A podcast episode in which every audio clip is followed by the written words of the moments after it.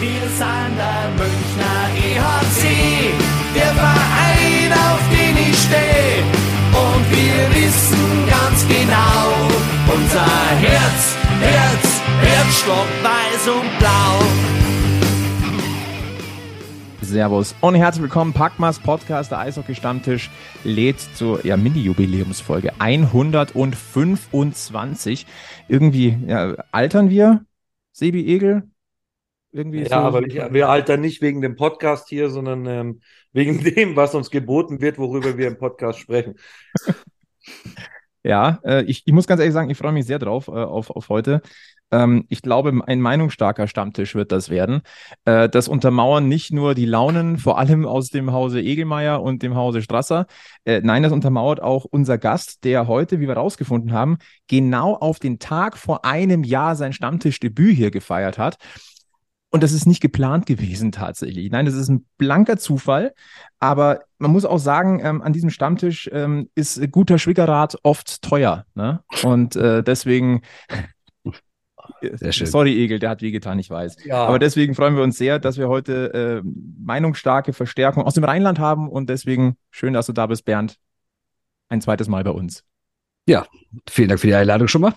Ja, sehr, sehr, sehr gerne. Ähm, Jetzt fehlt uns dann eigentlich, wenn wir, wenn wir so weiter, nächste Woche müssten wir dann äh, den, den dritten von Bissl Hockey einladen, oder? Nachdem der Fetzi letztes Jahr... Stimmt, letzte Fetzi Woche letzte Woche, ich diese Woche, müsste Herr Böhm nächste Woche kommen, aber müssen wir fragen. Der ist ja leider sehr beschäftigt leider, aber ja, vielleicht schafft das ja. Ja, ja man, man kann ja, man, man kann ja mal probieren. Vielleicht kannst du ein gutes Wort für uns einlegen. Ja, ich frage den mal. Ich meine, spielt München gegen Nürnberg zufällig irgendwie? Ah, in den letzten Tagen? Da wird es ja auch passen, ne? Ja. Ja, ja. Das haben wir zum Glück erstmal hinter uns. Stimmt, das war auch erfolgreich, ne? Ja, das war, war super. Gut. Wahnsinnig erfolgreich. Nein, äh, nachdem wir in der letzten Woche eine brutal bayerische Brille auf hatten, ähm, haben wir heute eine, ja, wir, wir machen quasi die bayerische Brille, aber haben quasi jetzt das, ähm, wie soll ich sagen, das rheinische, bundesdeutsche Monokel noch mit dabei ähm, und äh, können deswegen heute auch den Blick ein bisschen äh, weiten. Und man muss sagen, ähm, Bernd, vor einem Jahr, als du da warst, hatten wir die Thema- Thematik deutsche Nationalmannschaft, Olympia, wir hatten Champions League Halbfinale, wir hatten Kracher-Transfer, Incoming in München, Hashtag Niederberger. Irgendwie Ende Januar gibt es mit, mit Blick ähm, auf, auf, die, die, auf den Deutschen Eishockeybund, auf München, auch auf, auf Spieler, auf, auf Impact. Irgendwie scheint Ende Januar schon so ein, so ein Termin zu sein, wo man wirklich gut diskutieren kann. Ja, vor allem, wo du eigentlich denken würdest, richtig abgeht ja im Dezember und dann wird es im Januar noch mal so ein bisschen ruhiger Richtung Playoffs, aber ja, du hast recht, ne? Heute wird ein neuer Bundestrainer vorgestellt, also Herr Kreis und Herr Sulzer. Ja, und dann haben wir ja nicht nur gestern auch, also am Sonntag, Herrn Niederberger gesehen, sondern auch den anderen Torwart. Äh, hat ja vorher beim anderen Verein gespielt, Herr Haukeland. Äh, stimmt. Ja, also irgendwie schließt sich so ein bisschen der Kreis. Äh, wichtigste Frage an diesem Stammtisch. Ähm, ich weiß ja, ihr wisst ja alle, Bernd ist ja auch bei den Shorthanded News, ihr seid dem Bier ja auch zugetan. Ich glaube, du hast dich schon auch ein bisschen auf diesen Abend gefreut, oder? Da darf man Habe ja ich und ich überlege jetzt, ob ich äh, gerade jetzt das gleiche blöde Geseier loslassen muss, was ich letztes Mal gesagt habe, oder ob ich mir das jetzt spontan äh, überlegt habe, weil ich habe, weil ich, ich bin ja mit so mit, mit so Biersnobs da unterwegs. äh, da wird ja nicht irgendwie so ein gewöhnliches Bier am Tisch gestellt, da muss ja immer ganz spektakulär sein alles. Und wir waren ja vergangenes Wochenende, also nicht das, sondern davor waren wir in Lüttich beim Eishockey, äh, haben diesen Interregio-Cup uns angeguckt, sind natürlich dann auch in den Supermarkt gegangen, haben Bier gekauft aus Belgien und deswegen, äh, das äh, hat, das ist ein Lieblingsbier von Herrn Ulrich mit und der hat es mir sehr empfohlen. Ich habe es gekauft, ein Valdieu und das werde ich jetzt trinken. Das ist natürlich, wie gesagt, äh, so High-End-Snob-Bier, aber warum denn nicht, ne? Düsseldorf, München, Snob. Eben, das passt also, doch. Ja, eben. Eben, das passt doch. Ähm, ich bleibe bei der lokalen Brauerei, beim, beim klassischen Münchner Hell tatsächlich. Aber es stimmt wirklich, Bernd, ähm, beim letzten Mal hattest du auch belgisches Bier. Weil ja, ne, Zitat, da hab ich ich glaube, ich habe ziemlich das Gleiche gelabert. Ja, da, vor allem, ich, du hast Zitat, mir ist gerade aufgefallen, ich habe kein Altbier mehr im Haus. Ja, das ist aber eh nicht so oft, ehrlich gesagt. Kommt immer noch an. Aber jetzt, jetzt kurz aus dem Off. Äh, ja, es ist ungefähr die gleiche Geschichte wie beim letzten Mal. Ja, ne? Ja. Und ich habe mich nämlich auch darauf vorbereitet. Oh mein Wenn Gott. Wenn der Schwickerrat hier nämlich mit dem belgischen Bier ankommt und mit den Leckereien, komme ich hier nämlich auch an mit einem Lindemanns, äh, mit einem Himbeerbier. So, aus Belgien. Okay. Aha. Mhm. Ich habe mich vorhin mit einem Metzger vorbereitet. vorbereitet, gilt das auch. Also, ja, das stimmt, ja? Wenn ich mich schon nicht inhaltlich vorbereite, dann wenigstens... Äh, dann wenigstens hopfenhaltig. Das, ja. ist, das ist ja in Ordnung, wir sind ein Stammtisch, äh, da darf es auch mal über Bier gehen. Ähm, Beim nächsten Mal bringe ich dann Altbier mit, keine Sorge. Das nächste Mal suchen wir dich einfach heim. Mit, mit dem Kasten so. Münchner ja. Hell oder so. Das ist natürlich ja, auch eine Option. Auch alles gut. Dann erstmal Prost, Stammtischrunde. Prost. Prost. Hm. Ihr dürft natürlich darf darf ich noch eine Frage so, so, so in die Runde, weil wir jetzt gerade beim Bier sind, Immer. so an den, an den Düsseldorfer, mhm. weil ähm, wir, wir bereiten uns ja seelisch gerade so ein bisschen drauf vor. Ähm, wie ist denn so die erste Saison ohne den Lieblingsderby-Gegner? Also... Na, das ist der zweite, ne? Also Köln ist schon also, Nummer eins. Ja, ja schon? So okay. So. Ja, ja, natürlich, ja klar. Es ist ganz, ganz andere Zuschauerzahlen, ganz anderes Medienaufkommen, ganz anderes Interesse. Köln ist ganz klar die Nummer eins, was ja auch an der Rivalität der Städte schon mal liegt. Mal ja. Aber ohne Krefeld, ja, also aus persönlicher Sicht, es fehlen halt vier Spiele, über die man schön berichten kann, wo die Hallen voll sind. Natürlich auch Auswärtsspiele, die nicht so weit zu fahren sind, ist auch mal ganz nett, ja. ne? Also das fehlt schon. Aber ich sage das jetzt auch noch nicht mal mit Häme, sondern einfach als neutraler Sportbeobachter muss ich sagen, sie hatten es einfach verdient, nach all den Jahren mal runterzugehen. Und deshalb äh, habe ich da jetzt auch nicht so die schlimmsten Gefühle. Es kam natürlich dann noch äh, die neue Geschichte mit der Kooperation hinzu. Das war ja. natürlich dann ein bisschen witzig. Aber ja, man kann es äh, man kann es ertragen. Wobei ich sagen muss, ich habe vor der Saison mal ein Interview gemacht mit dem Menschen, der bei der D E G fürs Ticketing zuständig ist. Und der hat ganz klar gesagt, wir merken das, ne? Krefeld fehlt uns an allen Ecken und Enden. Das sind halt zwei Spiele mit einer fünfstelligen Zuschauerzahl und das Geld fehlt einfach, ne? Muss man so klar sagen. Augsburg hat es auch verdient, wir werden es auch verkraften. Packen hinter das Thema, Jungs. Die, die, die, die müssen jetzt bitte, bitte, bitte. Nach der Leistung gestern. Habt ihr euch das Derby gestern angeschaut? Oh, die, da habe ich ein paar Teile von gesehen. Das war ja un, unfassbar, oder? Also, mal ganz ehrlich, ich, haben, gegen uns haben sie schon schlecht gespielt. Das gestern war... Boah, da fehlen mir echt die Worte. Also die sind wirklich... Äh Hast du gerade Bittner gesagt?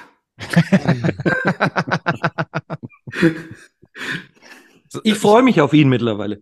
Ich hätte das in die Shortcuts hinten gepackt, aber dann ziehen wir den schnell nach vorne. Ne? Also heute äh, heutige Ausgabe Eishockey News. Äh, Dominik Bittner hat äh, das Angebot f- zur Verlängerung bei Wolfsburg wohl wirklich abgelehnt. Und ähm, ich möchte das wörtlich zitieren, damit, damit wir da auch wirklich ähm, ganz korrekt sind. Aus gewöhnlich gut unterrichteten Quellen, Zitat Ende, äh, ist hervorgedrungen, dass es dann wirklich München wird. So. In Wolfsburg gut informierte Quellen. Äh, Sven... Daran habe ich jetzt leider nicht mehr. Aber ist doch ein guter Mann, oder? Freut ja, euch ja, und immer gut informiert. Und ähm, ja, natürlich ist ein guter Mann. Ich mag ihn nur als Gegenspieler nicht, was in dem Fall auch ein Kompliment ist, ne? Ja, genau, das ist ja der Punkt. Ne? Also wenn du sagst, ich möchte nicht gegen den spielen, ja, dann, wenn du den in deinen eigenen Reihen hast. Ähm, ist also auch ein netter Kerl, finde ich. Ne? Also ja. mal, mal abgesehen vom Eis, das ist auch ein guter Typ einfach. Hm. Ja, und er kommt heim nach Oberbayern, quasi. Der Herr Bittner. Also, ja, und wir brauchen dringend gute Verteidiger, ganz ehrlich. In dem Fall muss man natürlich auch sagen, er- Erfahrung und natürlich auch keine Kontingentstelle. Es sind ja, es sind ja lau- lauter ja. Pro-Faktoren. Ne? Das muss man natürlich. Wobei, ist München voll mit Kontingentstellen? Ich glaube auch nicht. Äh, ganz, ne? Nein, nee. Das nicht. Nur, du machst dir natürlich insoweit, äh, schaffst du dir einen gewissen Freiraum äh, im Sommer natürlich äh, zu agieren. Aber drei, wir werden es sehen. Wir werden es sehen, die Saison äh, läuft ja noch ein bisschen. Sag mal, wir dürfen noch bis fünfzehnten Februar, habe ich das richtig im Kopf, dürfen wir noch äh, Spieler aus anderen Ligen verpflichten? Ich meine schon, ungefähr so. Das war immer so Mitte Februar, ne? Ja, gut. Ich haben wir ja schon mal drüber gesprochen, dass da vielleicht noch was getan werden sollte, ne? Ja, sollte. Nicht vielleicht, sondern sollte. Vielleicht kannst du streichen.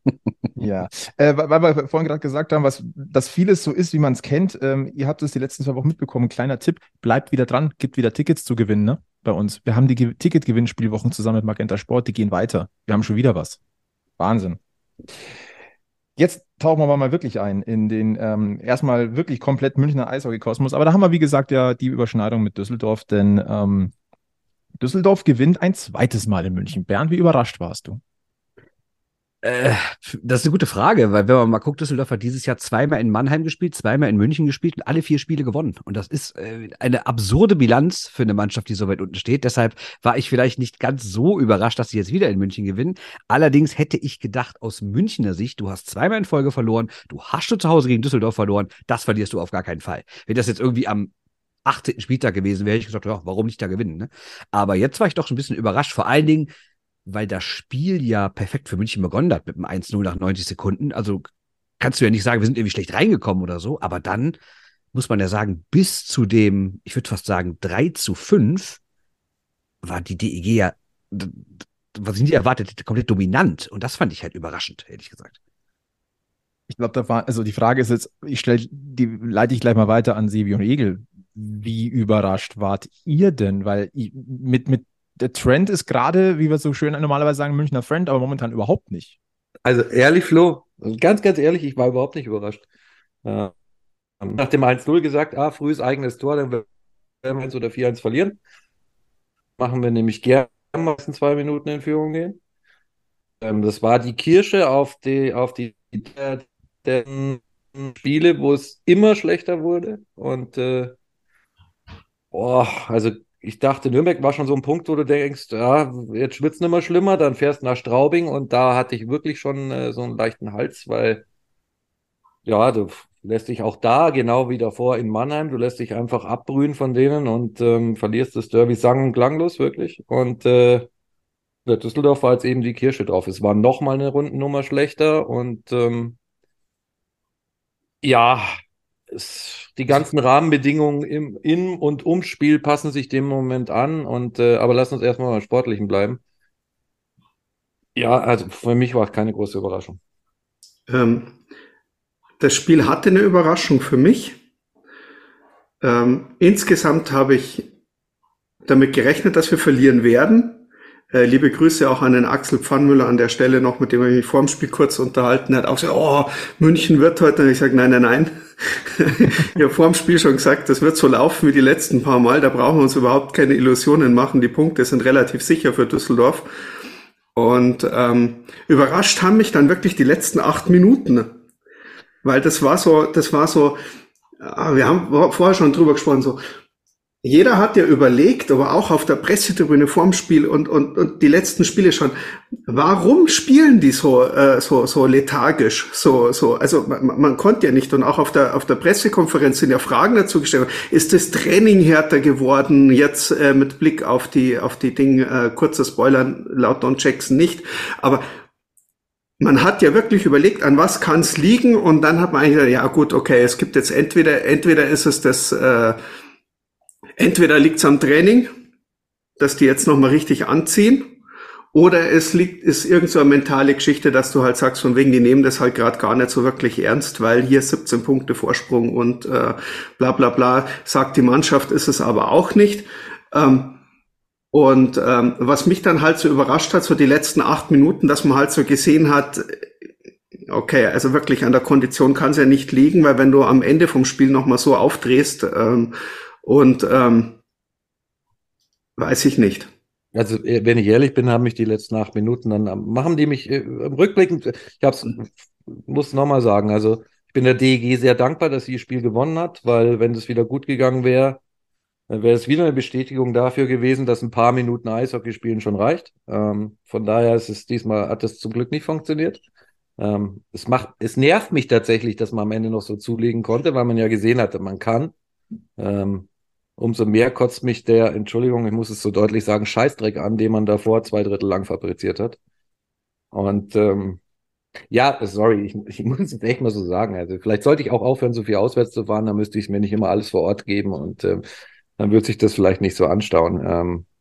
Nein, aber ich, ich muss ganz ehrlich sagen, ich gebe dir recht, wenn du es sang- und klanglos verlierst, dann sage ich, okay, über sechzig Minuten war es kacke. Wenn man aber für zehn, fünfzehn Minuten zeigt, was man ja eigentlich kann, und das vor allem hinten raus, dann denke ich mir, warum halt davor nicht? Ähm, also soweit gehe ich da schon konform. Äh, was ganz spannend war, ähm, wir haben ja auch zusammen das, das erste Spiel hier in München gegen die D E G gesehen, äh, Sebi Egel. Und äh, Sebi waren ja damals auch auf der Pressekonferenz. Und Roger Hansson hat damals äh, quasi erklärt, was so der Schlüssel zum Erfolg war, nämlich das mutige Auftreten. Nicht abwarten, nicht, sondern gleich direkt draufgehen, München challengen über sechzig Minuten und halt wirklich alles in die, in die Waagschale werfen. Ist es damit schon getan gewesen? Ist das einfach die, die ganz plaine Erklärung, wie man München knacken kann? Das alleine kann es nicht sein. Genauso wenig ehrlicherweise wie, wie, wie die Trainingsgeschichte. Wobei, das hat ja Don Jackson, das können wir gleich, ziehen wir am besten gleich nochmal vor, auf Nachfrage gesagt, no way. Und äh, kommt, kommt zum Training, schau es dir an. Es ist nicht anders. Also, das da würde ich jetzt gerne mal von Bernd wissen, hat die D E G denn gestern ein herausragend besonders gutes Spiel gemacht? Also für Düsseldorfer Verhältnisse war das natürlich ein super Auswärtsspiel. Da, allein schon fünf Tore zu schießen ist natürlich krass, weil die schießt du nicht immer, ne? Und da steht jetzt auch nicht der schlechteste Mann im Tor. Klar, war ein bisschen Glück dabei, der erste war abgefälscht, dann dieses komische Tor von Bosetzky, dann noch ein Überzahltor, was auch nicht oft passiert, wobei in letzter Zeit geht's. Aber ähm, grundsätzlich war das, also was ich krass fand von der D E G, war die Passsicherheit. Das habe ich auch im Text geschrieben, dass ich selten gesehen habe, dass die so viele, so klare Pässe Tape-to-Tape spielen, schnell gespielt. Also da war ja, da war ja, also im Kasten fand ich die Sequenz Ende zweites Drittel, als es die eine Strafzeit gab, die angezeigt war, die dann noch nicht war. Da hat die D E G sich bestimmt eine Minute lang ohne überhaupt ein kleines Problem zu haben, den Puck zugespielt im Angriff der Münchner und München kam überhaupt nicht dazwischen. Und da habe ich gedacht, also sowas habe ich echt selten gesehen, weil normalerweise hast du mal ein bisschen Glück, dann wird der Puck irgendwie frei, einer gewinnt dann das Laufduell, aber die haben ja nur zack, zack, zack, zack, zack, zack, fünf, sechs, sieben, acht Pässe in zehn Sekunden gespielt. Und ich dachte, was ist denn hier los? Trotzdem muss man natürlich sagen, so überragend war der Auftritt jetzt defensiv auch nicht, weil München hatte schon Chancen und vor allen Dingen, es war ja nicht so ein Spiel, wo du sagst, du spielst so ein Außenseiter-Eishockey und hast irgendwie Glück, dass dein Torwart einen überragenden Tag hat, weil ich fand Haukeland nicht gut gestern. Also ich fand auch das dritte und vierte Tor muss nicht fallen, ehrlich gesagt. Und du gewinnst trotzdem gegen München, obwohl du defensiv ein paar Probleme hast und keinen guten Torwart im Tor hast. Und das sollte dann München vielleicht doch zu denken geben. Ne?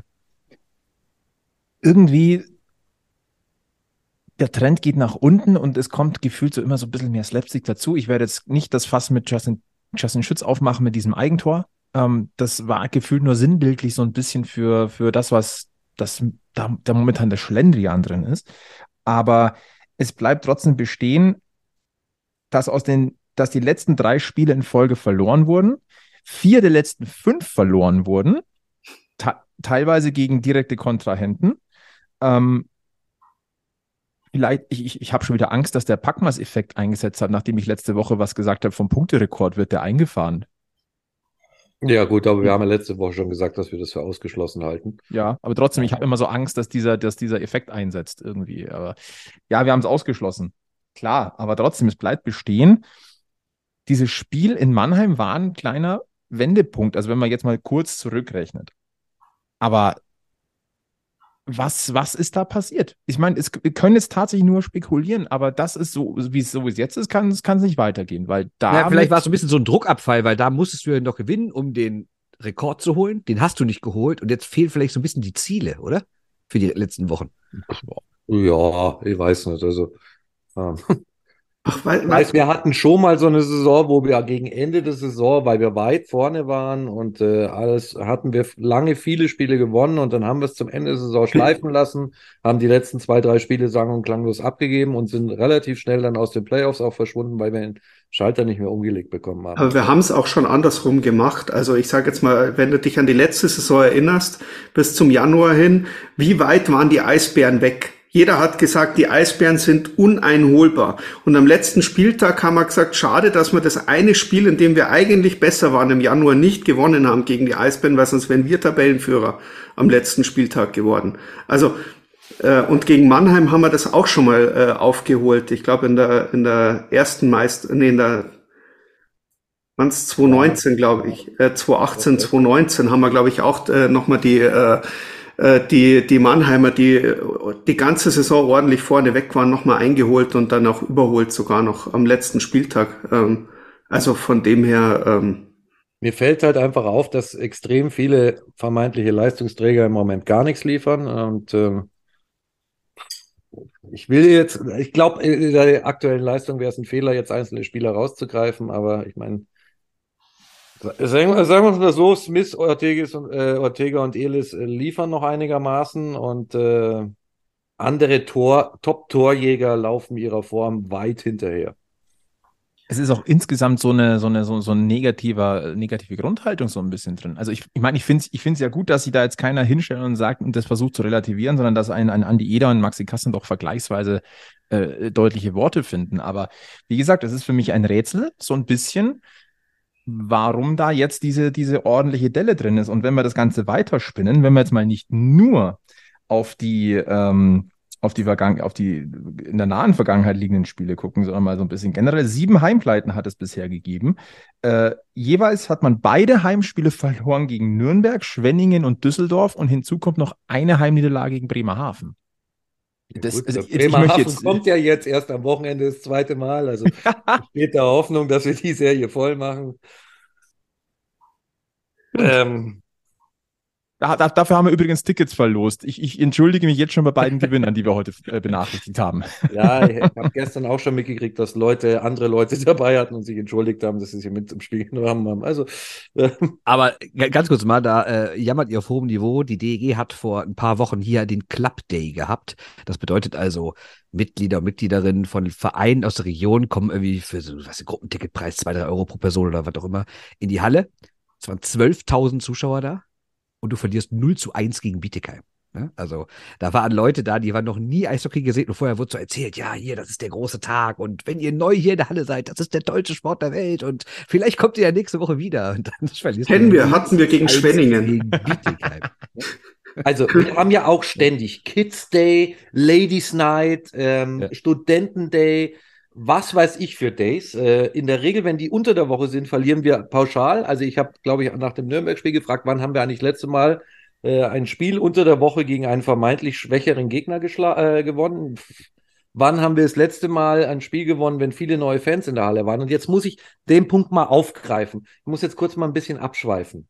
Wenn ich dauernd, dauernd solche Days mache und damit dankenswerterweise die Halle vollballer, dann muss ich da jetzt endlich einmal ein bisschen durchgreifen und dann mal ein paar von diesen Gelbjacken austauschen. Ähm, weil, also das, was äh, im Moment auf den Zuschauerrängen da gerade im ersten Drittel immer wieder abgeht und was Securities da abliefern, also ich nehme da explizit die alten Hasen von der Securitas aus, ne? Also die, die schon lange dabei sind, machen immer noch ihren alten, gewohnten Job. Aber alles, was sie neu angestellt haben, ist, also wirklich, wie, ich habe gestern, glaube ich, die ersten fünfzehn Minuten komplett gar nicht gesehen, weil entweder irgendwelche Leute vor uns auf der Treppe rumgeturnt sind oder äh, man damit beschäftigt ist, Diskussionen zu führen. Und genau diese Rahmenbedingungen zusätzlich zum schlechten Eishockey machen es den Leuten auch nicht angenehmer, wiederzukommen. Und, ähm, das ist halt auch eine alte Halle, ne? Ja, ja, aber das äh, erklärt nicht, dass man als Security halt einfach gar nichts macht. Weder Karten kontrollieren, noch äh, Plätze freiräumen, noch Notausgänge freihalten, sondern wenn man da angesprochen wird, einfach sagt, nee, ist nicht mein Problem. Ähm, ja, und äh, weißt, wenn es dann so weit geht, dass bei uns, und jeder kennt ja unsere schönen steilen Treppen, die, wo eine Stufe immer einen anderen Abstand hat als die nächste, und wenn dann da Leute mit Babys auf der Treppe stehen, und nicht mal das äh, fällt auf. Und äh, selbst da, wenn der Hinweis kommt, es ist gefährlich, kommt, du bist nicht mein Problem, dann äh, sorry. Ich glaube, da muss echt erstmal was passieren, bevor irgendjemand wach wird. So nervig, wie es manchmal ist, dieses Konzept, dass die Security einfach dasteht und die Leute erst wieder bei einer Spielunterbrechung im laufenden Spiel äh, laufen lässt äh, nach drinnen, ist... Äh, ähm, hat Sinn, mach, sollten sie ja auch mal einführen. Ja. Gibt's also, das gibt es nicht in München oder was? Nein, nein, nein, da darfst du rumlaufen, wie du möchtest. Also, das ist. Also, gestern durfte man auch auf Rollstuhlfahrerplätzen stehen, um Fotos zu machen. Das hat auch keinen Interesse. Also, es ist äh, unglaublich. Gibt es denn wenigstens positive Neuigkeiten vom Bierautomaten?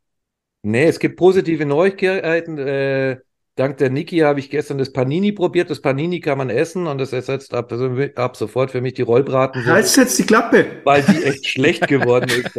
Bist du ruhig? Leute, wirklich. Wir haben sie so da ist keiner gemacht. Angestanden gestern. Bist du ruhig? Die letzte Chance. Und äh, deswegen Paninis. Leute, esst Paninis. Okay, ich weiß genau, was nächstes Wochenende passiert. Ja, super. Aber wir helfen ja gern bei, bei Werbeplatzierungen, unbezahlte oh, Werbung. Mit schlechtem Catering kennt man sich in Düsseldorf auch aus, ne, Bernd?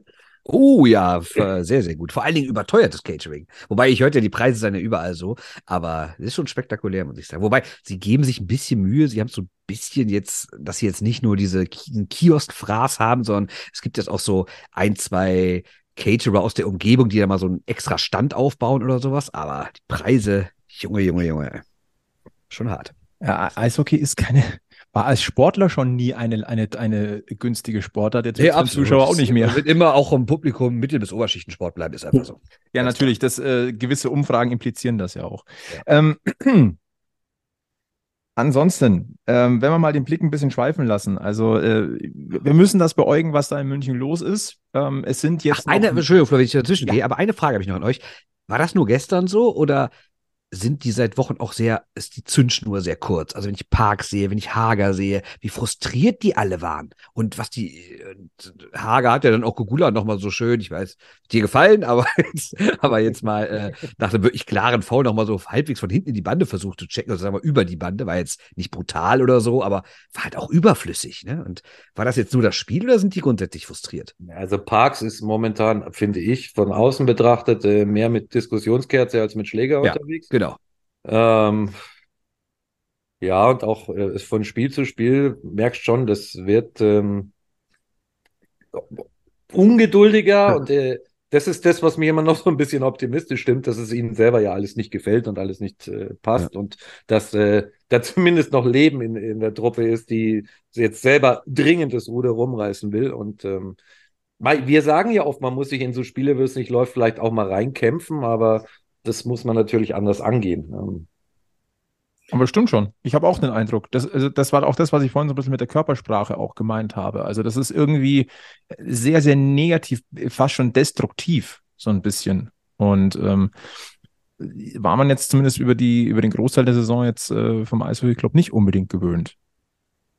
Also deswegen, ähm, nein, den Eindruck teilen wir absolut. Vor allem, wenn, wenn Hagi und Gogi dann. Ja, ey, der Hagi hätte fast seinen, seinen, seinen, seinem Gogi, also ich war ja entsetzt.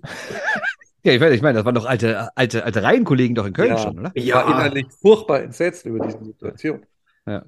Ja. Auf der anderen Seite, Gogula hat sich da schon schön, also der hat, der hat die Situation schon gut aufgenommen und äh, ähm, ja, hat das halt gezogen. Ich, ich bin noch am Überlegen, ob ich das jetzt ähm, unserer Mannschaft in manchen äh, oder in vielen Situationen noch ähm, positiv ansehe, dass sie sich nicht leicht fallen lassen möchten oder selbst wenn sie wenn sie fallen, aufstehen und weitermachen und nicht äh, immer gleich auf die Strafe äh, oder auf den Schiedsrichter gucken, die meisten jedenfalls.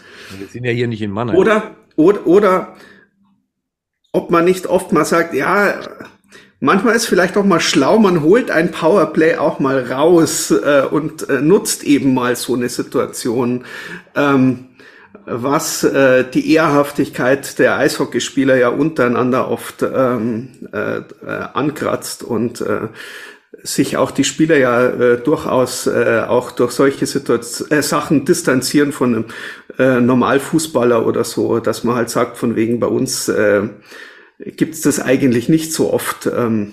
Und das ist auch gut so. Ja, wobei es natürlich auch ein schmaler Grad ist zwischen, hör mal, der fault mich die ganze Zeit, der Schiri sitzt nicht, ne? Weil ja. gerade in diesem Grauzonensport natürlich auch nee. manchmal Sachen einfach nicht gepfiffen werden, wo du sagen könntest, naja gut, das ist aber irgendwie doch schon, der macht schon was, was er eigentlich nicht darf und behindert mich dadurch. Ja. Ne? Und dann, also klar, ich bin auch kein Freund von Leuten, die sich fallen lassen, aber ich kann manchmal verstehen, dass man sagt, naja gut, ich könnte jetzt vielleicht mit dem allergrößten Ausfallschritt irgendwie noch versuchen, stehen zu bleiben, aber ja. warum? Ne? Ja. Oh. Ja, ähm, jetzt, jetzt habe ich den Faden verloren, weil ich, weil, weil ich da nochmal umgegrätscht wurde. Ja, Trink, trinkt dabei daheim noch einen Schluck und ihr auch, dann, dann bin ich gleich wieder dabei. Das machen wir. Darf man ja auch machen. Nein, ähm, bevor wir auf ähm, spezielle Rahmenbedingungen, die es ja auch ähm, oder mit durch die Münchner Brille bet, ähm, bet, äh, betrachtet, äh, spezielle Dinge in Düsseldorf gibt, über die wir auch noch kurz sprechen möchten, vielleicht mal ein Blick auf die Gesamtliga. Ähm, wir haben jetzt äh, im Schnitt zwischen, ja, wir haben zwischen, entweder sind zwischen vierundvierzig und sechsundvierzig Spiele pro Team gespielt. Das heißt, langsam aber sicher wirklich zielgerade der Hauptrunde. Ähm, neun Punkte Vorsprung hat München jetzt noch auf Mannheim und deren zwölf auf Ingolstadt. Auf Rang vier immer noch die Straubingen Tigers und auf fünf eben die D E G und auf sechs die Kölner Haie. Wenn man aber dann natürlich auf die Punkte schaut und auf den heißgeliebten Punktekoeffizienten, dann ist da noch extrem viel möglich. Und deswegen einfach auch mal ähm, gleich mal an dich, Bernd, die Frage, gibt es eine Bold Prediction von dir, was sich da in Sachen Playoffs noch tut? Zum Beispiel Berlin. Ich sage, ich glaube, da reicht es knapp dann noch für die Pre-Playoffs. Also meine äh, super These war ja vor anderthalb Wochen ungefähr, Berlin macht jetzt alles kaputt und wird vielleicht so, und wird irgendwie Zehnter, schießt den Siebten mit zwei null easy raus und dann könnt ihr euch mit dem beschäftigen im Viertelfinale und dann zittert ihr nämlich. Aber das Wochenende hat mich jetzt so ein bisschen davon weggebracht, ehrlich gesagt, weil das waren jetzt Köln und Iserlohn auch nicht die allerheißten Gegner. Deshalb richtig Bold Prediction, ja, hm, vielleicht schafft Bietigheim Augsburg. Ich finde das, ähm, ich finde zwischen fünf und zwölf kann sich halt echt noch alles tun. Also selbst Düsseldorf und Köln sind da nicht sicher. Ne? Das sind zwar jetzt ein bisschen über zehn Punkte, aber ja, wir wissen ja, wie schnell es gehen kann. Ne? Also und bevor ich jetzt noch weitere blöde Phrasen äh, raushaue, seid ihr dran. Also ich, ich würde vielleicht die, die kleine Bold Prediction reinhauen. Also bei Berlin wackele ich auch so ein bisschen, aber ich glaube, da reicht es trotzdem noch für die Pre-Playoffs. Mit Blick auf Düsseldorf. Ich schmeiße auch mal rein, die fangen Straubingen noch ab. Oh.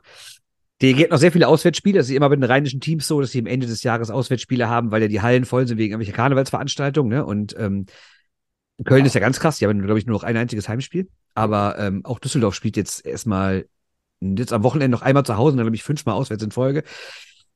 Ich glaube, in Düsseldorf ist man sehr froh, wenn man irgendwie in die Top sechs reinkommt. Ja, ich glaube auch, dass äh, Wolfsburg beide rheinischen Teams noch abfängt. Ja, glaube ich auch, ja. Und wenn die Straubingen auch noch abfangen, dann ja, ist, also es, es, es, es ist ja nicht so, dass ich es äh, den Straubingern nicht wünschen würde. Aber die Wolfsburger gegen Straubing, ich glaube, das wäre wieder. Ähm, ich ich ja, glaube, das, nee. glaub, das möchte man sehen. Also für alle, die so ein bisschen noch. Ähm, ja, von Harmonie geprägt, meinst du? Oder was? Ja, ja. So. Also Familienveranstaltung Eishockey, ne? Ja. Du, Ingolstadt-Straubingen wäre auch noch möglich. Also es ist. Hm. Ähm, das wäre allerdings wirklich cool. Da hätte ich den Bock drauf. Ja. Können wir mal ein bisschen was dafür tun? Bin ich schon. Ja, nee. Hallo, es, Eishockey ist Unterhaltungssport. Dann haben wir auch wieder mehr, haben wir noch mehr zum Reden. Das, das ist doch eigentlich das, woraus wir raus wollen. Hm. Äh, apropos Familiensport. Mini-Exkurs, Einwurf, in dem Fall wirklich Einwurf. Bierflaschen fliegen auf Eisflächen. Das habe ich gelesen. Wo war das? Iserlohn gegen Iserlohn Berlin? Gegen Berlin. Ja. Was möchte ich sagen? Wo sonst? Wo trägt man Krombacher, will's loswerden? Ja. Aber ist mal Spaß beiseite. Alter Schwede. Wie, also mal ab, abgesehen davon, ähm, auf welche Ideen muss man überhaupt kommen, dass, dass, dass sowas passiert? Aber gla- wie kommen überhaupt schon mal Glasflaschen in die Halle? Ja, Flo, wir haben letzte Woche gesagt, die Leute sollen aufhören mit der Becherschmeißerei. Und was hat man gestern? Und halt dachte dann. Du meinst, wenn man schon keine Becher schmeißen darf, dann wenigstens Flaschen? Ja, ja, ja. Nein, also jetzt, jetzt mal ernsthaft. Also äh, bei solchen Leuten, und das sage ich jetzt mal ganz knallhart, denen hat man ins Hirn geschissen und vergessen umzurühren. Also, sorry. Was ist denn los? Kommt's mal klar mit eurem Leben. Dagegen sind, sind äh, Beschwerde äh, und, und Ausraster wegen zu vielen Maskottchen auf dem Eis, wie in Berlin vor einer Woche beim Kids Day. Als man sich beschwert hat, dass da bestimmte Maskottchen auf dem Eis sind von anderen Berliner Vereinen, dann ist das ja ein Kindergarten dagegen. Ja, das ist grundsätzlich ein Kindergarten, würde ich sagen, wenn man sich da beschwert, dass das Preußen-Maskottchen oder ähnliches da auf dem Eis rumläuft, aber. Nein, nein, nein. Ja, Gilbert, die Eishockey-Saison hat uns Gott sei Dank wieder. Das heißt aber auch, die Reisezeit ist wieder äh, so richtig dick am Start. Ja, und vor allem für uns vom Radio Wiesenfeld, wir sind ja doch öfter unterwegs und da braucht man natürlich auch immer was, um gut auszusehen. Richtig, und äh, da sind wir ziemlich froh, dass Manscaped jetzt auch für diese Situation was Neues hat, denn wir kennen die Below-the-Waist-Rasierer, wir kennen die großen Rasierer fürs Gesicht, aber wenn ich dir jetzt sage, dass es jetzt auch noch den perfekten Reiserasierer gibt. Dann wäre ich vollkommen glücklich und zufrieden, weil dann brauche ich das große Ding nicht mehr mitschleppen. Ganz genau so ist es. Ganz neu auf dem Markt ist der Handyman. Das ist ein wunderbar kompakter Reiserasierer. Das ist eine Kombination aus Langhaartrimmer und Folien-Share-Element. sechzig Minuten kann der laufen. Was ich persönlich super finde, er hat eine fünf Minuten Schnellladeoption. Also wenn der Akku wirklich am Ende ist, fünf Minuten aufladen und kannst sofort wieder rasieren. Natürlich ist er wasserdicht, ist ja klar. Eine magnetische Schutzkappe ist dabei. Und damit du auch weißt, wie groß der ist, elf mal sechs mal drei Zentimeter nur. Ja, passt perfekt. Passt vor allem in jedes Reisegepäck und sollte auf jeder Auswärtsfahrt mit dabei sein. Und Gilbert, was soll ich sagen? Unser Rabattcode gilt natürlich weiterhin. So ist es. Er hat sich nur geändert. Der hat sich nur geändert. Packmas zwanzig Prozent spart ihr damit im Manscaped-Shop auf euren Einkauf. Ihr zahlt natürlich keine Versandkosten. Also den Handyman können wir wärmstens empfehlen für jede Auswärtsfahrt. Nutzt unseren Code Packmas zwanzig und äh, gönnt euch dieses Gimmick für eure nächste Auswärtsfahrt. Nein, wir wollen am, wir wollen am Stammtisch über, über, über schöne Sachen reden. Düsseldorf, gewisse Verbindungen mit München, liegt nicht nur an diesem Stammtisch, mhm. wo durchaus regelmäßiger immer mal wieder Düsseldorfer äh, Herzblut auch am Tisch sitzt. Nein, es liegt auch daran, äh, dass mit, mit der Münchner Brille äh, Richtung D E G natürlich alte Bekannte auf dem Eis sind. Und das bringt uns jetzt natürlich jetzt einerseits natürlich Henrik Haukeland so ein bisschen, aber das soll jetzt nicht der Fokus sein. Es geht eher um die ausgebildeten Spieler aus dem Münchner bzw. R B-Kosmos, die mhm. in die Liga kommen. Wir haben in der vergangenen Woche mit, mit Christoph Fetzer ja schon ein bisschen so über den, ähm, den bayerischen Nachwuchs im Allgemeinen wirklich alleine durch die bayerische Brille gesprochen. Jetzt wollen wir diesen Blick mal weiten. Und Bernd, du hast die, äh, die deutsche Eishockey-Liga natürlich auch, natürlich in erster Linie mit, mit der D E G im, im, im Blick, aber natürlich auch das große Ganze. Und es ist schon so, dass es immer mehr Teams sind. Und ich, ich bin auch der Überzeugung, ich persönlich ehrlicherweise, dass es noch viel, viel weiter sich ausbreiten wird. Aber es werden immer weniger Teams, die nicht von gut ausgebildeten Spielern aus der Akademie in irgendeiner Form profitieren. Würdest du mir da widersprechen? Überhaupt nicht. Ich habe nämlich mit besagtem Herrn Fetzer schon vor ein paar Wochen mal, haben wir mal zumindest bei WhatsApp die These diskutiert, die wir dann auch in den Podcast bringen wollten, aber irgendwie haben wir es dann auch nicht mehr gemacht, dass es ja für viele Spieler mittlerweile so eine vier gibt. Karriere ein, kleiner Club, vorzugsweise in Bayern, bis sechzehn, siebzehn. Karriere zwei, dann geht es in die Red Bull Akademie.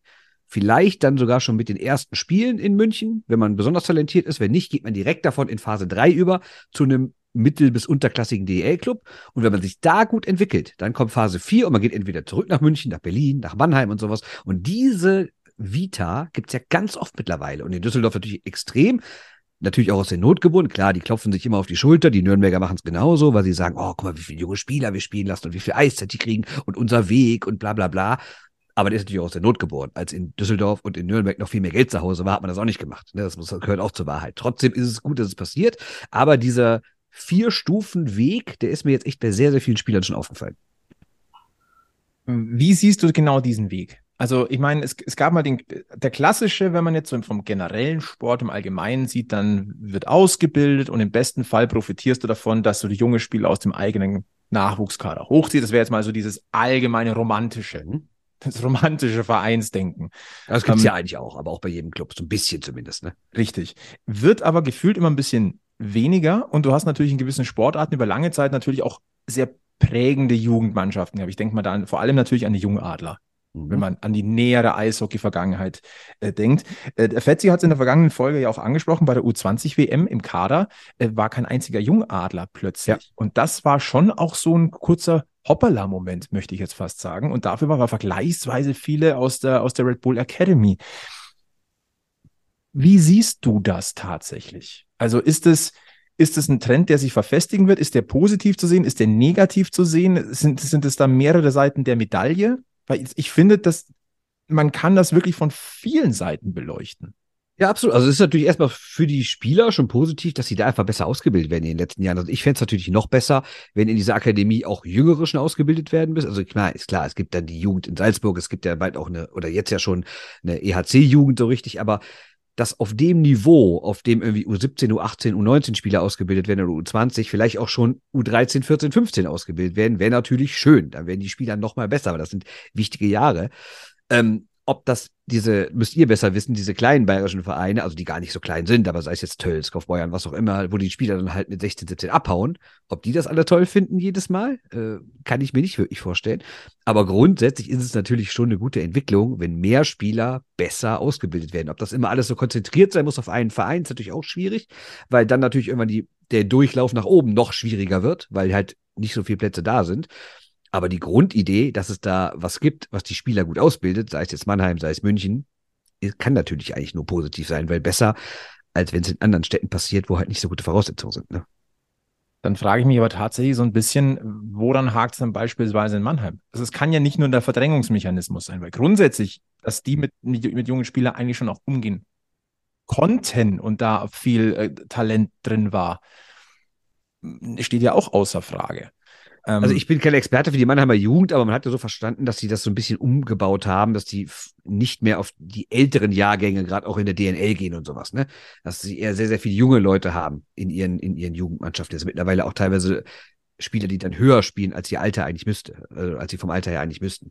Dann gewinnst du halt auch nicht mehr zwingend jedes Jahr die D N L, aber das ist vielleicht auch gar nicht so wichtig, ne? Was dann zur, zum, zum nächsten Thema kommt, klar ist so eine Ausbildung teuer und da gibt es, glaube ich, jetzt nur eine, eine gewisse Anzahl an Unternehmen, Firmen, äh, die dann sagen, okay, wir stecken Geld rein. In dem Fall hat Red Bull da ordentlich Geld investiert in diese Akademie. Da müssen ja. wir, glaube ich, auch gar nicht um den heißen Brei rumreden und das steht ja auch außer Frage. Ähm, es ist natürlich, ähm, da greife ich den Punkt auf, den du gerade angesprochen hast, schon ähm, auf längere Sicht wahrscheinlich eher problematisch, wenn das der einzige so hochklassige Standort ist. Und das möchte ich jetzt gar nicht arrogant verstanden wissen. Man muss immer ein bisschen vorsichtig sein, wie man das formuliert. Ja, klar, klar. Aber ähm, es ist dann schon so, dass eine gewisse Diskrepanz der verschiedenen Möglichkeiten dann schon da ist. Jetzt ist Bayern ein Eishockeyland, immer noch, auch wenn es auch hier die einige Eishallen wackeln, haben wir ja in den, in den vergangenen Wochen und Monaten ja auch immer mal wieder Sachen mitbekommen. Ähm, Die Eishockey-Dichte, äh, die Clubdichte in, in Bayern ist noch vergleichsweise hoch, also macht dieser Standort da an der bayerisch-österreichischen Grenze durchaus ja auch Sinn, weil das im weitesten Sinne ein Einzugsgebiet noch ist, was, was auch für Familien noch in, entweder machbar ist zum Pendeln oder aber im besten Fall mit einem mit Internatsplatz kombiniert werden kann. Grundsätzlich wäre es aber aus meiner Sicht natürlich schon irgendwie wünschenswert, wenn, ich schmeiße jetzt auch irgendwas rein, wenn in, de, in Düsseldorf eine, eine D E G-Akademie wäre, wo halt auch sowas ist, dann kannst du dort halt dort die regional zusammenziehen, wie eine Art Leistungszentrum. Ja, statt jetzt hast du ja eigentlich nur drei. Du hast im, für Süden halt, also für den Süden hast du halt die in Salzburg, du hast im Südwesten Mannheim und im Nordosten hast du halt Berlin. Ne? Und klar, Köln hat auch keine schlechte Jugend, gerade in den letzten Jahren, häufig in Finalspielen, werden sogar mal Meister und sowas. Ähm, aber ich finde, in Köln ist es immer noch nicht so wie bei den anderen, zumindest so wie ich das beurteilen kann. Also klar, ich habe mich immer schon gesagt, am besten wäre, wenn du vier regionale Zentren in Deutschland hättest, Nord, Süd, Ost, West, und überall würden die Talente zusammenkommen. Und dann könntest du ja sogar darüber reden, dass du feste Auswahlmannschaften machst, die in Ligenbetrieb mitspielen und dass vielleicht sogar so ein So eine, so eine Akademie gar nicht zwingend nur für einen Verein gehört. Also ich hätte auch kein Problem damit, wenn zum Beispiel alle vier großen N R W-Clubs sagen, wir machen eine Akademie zusammen. Warum nicht? So weit sind die Städte hier nicht auseinander. Ne? Also oh. Könntest du meinetwegen auch machen. Also letztendlich geteilte Kosten, im besten Fall aber ähm, relativ großer Output, weil halt der Konkurrenzkampf einfach auch höher ist dadurch. Und ja, ähm, definitiv. Dass man da, davon nur... Natürlich nur einigen, kann, wenn dann einer Supertalent rauskommt, bei welchem Verein er dann spielt. Ne? Das ist natürlich die Sache. Ne? Wenn dann das Wettbieten losgeht um den Jugendvertrag, haben wir natürlich ein Problem wieder. Äh, dann sind wir wieder in ganz anderen Sphären unterwegs. Aber auch mal so im Allgemeinen gefragt, wie sehr profitiert denn in euren Augen die D E L jetzt schon von der R B-Akademie? Ja, sehr, absolut. Also ich meine, du siehst ja, die Spieler alle ausgebildet. Ich meine, es ist ja nicht so, als hätte es vorher keine Spieler gegeben. Ne? Dann wären die Leute halt noch ein Jahr länger in Landshut gewesen oder was auch immer oder wo. Ne? Und dann halt rübergekommen. Wie so ein Alex Ehl das ja zum Beispiel gemacht hat. Der wäre ja auch nicht in der Academy, hat sich auch gut entwickelt. Ne? Ähm, aber grundsätzlich werden die Leute halt besser ausgebildet. Gar keine Frage. Und die Mannschaften sind auch besser. Jetzt muss man auf der anderen Seite aber auch sagen, wenn wir mal von den drei größten Talenten ausgehen, die das deutsche Eishockey aktuell hat, drei sei das Stützle, da war keiner in der Akademie. Ne? Da waren zwei in Mannheim oder alle drei sogar in Mannheim. Ne? Also ich finde, es fehlt, also als das Ding damals gebaut wurde, da gab es ja auch in Nordamerika so Berichte, dass Wayne Gretzky das besucht hätte und wie toll das alles ist. Und mhm. das ist so das State-of-the-Art-Ding weltweit sogar. Und dann gab es ja so Prognosen, gab es bei, bei, bei The Hockey News in der Reportage so eine Prognose, dass jetzt jedes Jahr diverse aus der Red Bull Akademie hochgedraftet werden, teilweise erste Runde und so. Und das erlebt man ein bisschen wenig, ehrlich gesagt. Ich hätte da mehr gedacht. Oder sehe ich das falsch? Ich meine, klar, du hast Peterka oder Lutz ist auch davon, aber es ist jetzt nicht so, dass da irgendwie jedes Jahr ein Top-Ten-Pick rauskommt. Ne? Das ist aber auch meine Erkenntnis aus dieser U zwanzig W M. Sie können alle gut mithalten, sie sind alle aus der Akademie, aber zum, zum richtigen Top fehlt irgendwo, also der, der eine oder der, die zwei, die fehlen dann aber noch. Ähm, aber ja, weiß ich, also bei Peterka war es ja knapp damals, in, nicht in die Top Ten, aber äh, in, in, der, in der ersten Runde, äh, also ja. Das eine ist die, die Art der Ausbildung, die technischen Möglichkeiten, aber natürlich muss ein gewisses Grundtalent einfach da sein, dass du da so, so einen Overperformer natürlich generierst und die fallen dann auch nicht wie, äh, wie die Schneeflocken vom Himmel. Also ich hoffe, dass Lutz übrigens, weil wir ihn gerade angesprochen haben, die Kurve auch nochmal kriegt, weil ähm, also mhm. seit seiner letzten Verletzung ähm, sehe ich das gerade so aktuell nicht mehr. Mhm. Schwierig. Da sehe ich eine, die Entwicklung von einem Maxi Schubert deutlich, deutlich stärker. Ja. Ja. ja, der ist richtig. Nee, der stark. Kann nichts. Ruhig, pst, darf keiner mitkriegen. Zu spät, Sebi. Ich glaube, äh, wir haben es oft genug betont, wie, wie ja. der junge Mann ist. So. Ich glaube, wenn Super, nächstes Mal ein Schubert-Trikot am Panini-Stand steht, dann ja. geht der Sebi durch. Nein, aber das, das ist natürlich schon eine ähm, ne, ne Geschichte, da hat man sich hohe Ziele gesetzt, an denen wird man natürlich dann aber auch irgendwo gemessen. Ähm, Peterka ist natürlich jetzt ein erstes deutsches attraktiveres Aushängeschild, der ja jetzt in der N H L in diesem Jahr ähm, jetzt wirklich keine verkehrte Rolle spielt. Ist jetzt nicht noch, zumindest was ich so jetzt mitbekomme, ich ver- verfolge die N H L auch eher so mit dem Hühnerauge, das gebe ich, muss ich offen zugeben. Aber es ist jetzt, das, das sind andere Youngster mehr noch im Visier, die da performen, wie ein Stützle. Aber Stützle hat, ist auch schon ein bisschen länger jetzt drüben. Aber, aber die Entwicklung von J J Peterka grundsätzlich dort drüben ist schon mal schön und das darf sich äh, der R B-Kosmos durchaus schon mal ein bisschen auf die Fahnen schreiben. Aber ich glaube, dass natürlich der Wunsch da ist, es sollte gerne noch ein Stück höher werden und die Frequenz alle zwei, drei Jahre sollte da schon einer ähm, mit, mit, einem, mit sich einen Namen machen können, würde ich schon so auch sehen. Aber weißt ich, du, was mir in dem Zusammenhang so ein bisschen auffällt, dass halt gerade die Spieler, die jetzt ähm, nicht direkt, so wie Peterka, so ich sag mal, ein Top-Talent sind, also wirklich ein Top-Talent, die dann auch sofort darüber gehen, sondern die, die jetzt, sagen wir mal, so gut sind, dass sie bei uns mitspielen. Ähm, von denen macht, machen wir zu wenige dann auch einen, einen weiteren Fortschritt. Also e, die beiden Eders haben sich erst entwickelt, als sie weg waren aus München. Ähm, Schütz macht meines Erachtens den Fortschritt auch überhaupt nicht. Und ähm, ich glaube auch, auch äh, so Leute wie Zitterbart, äh,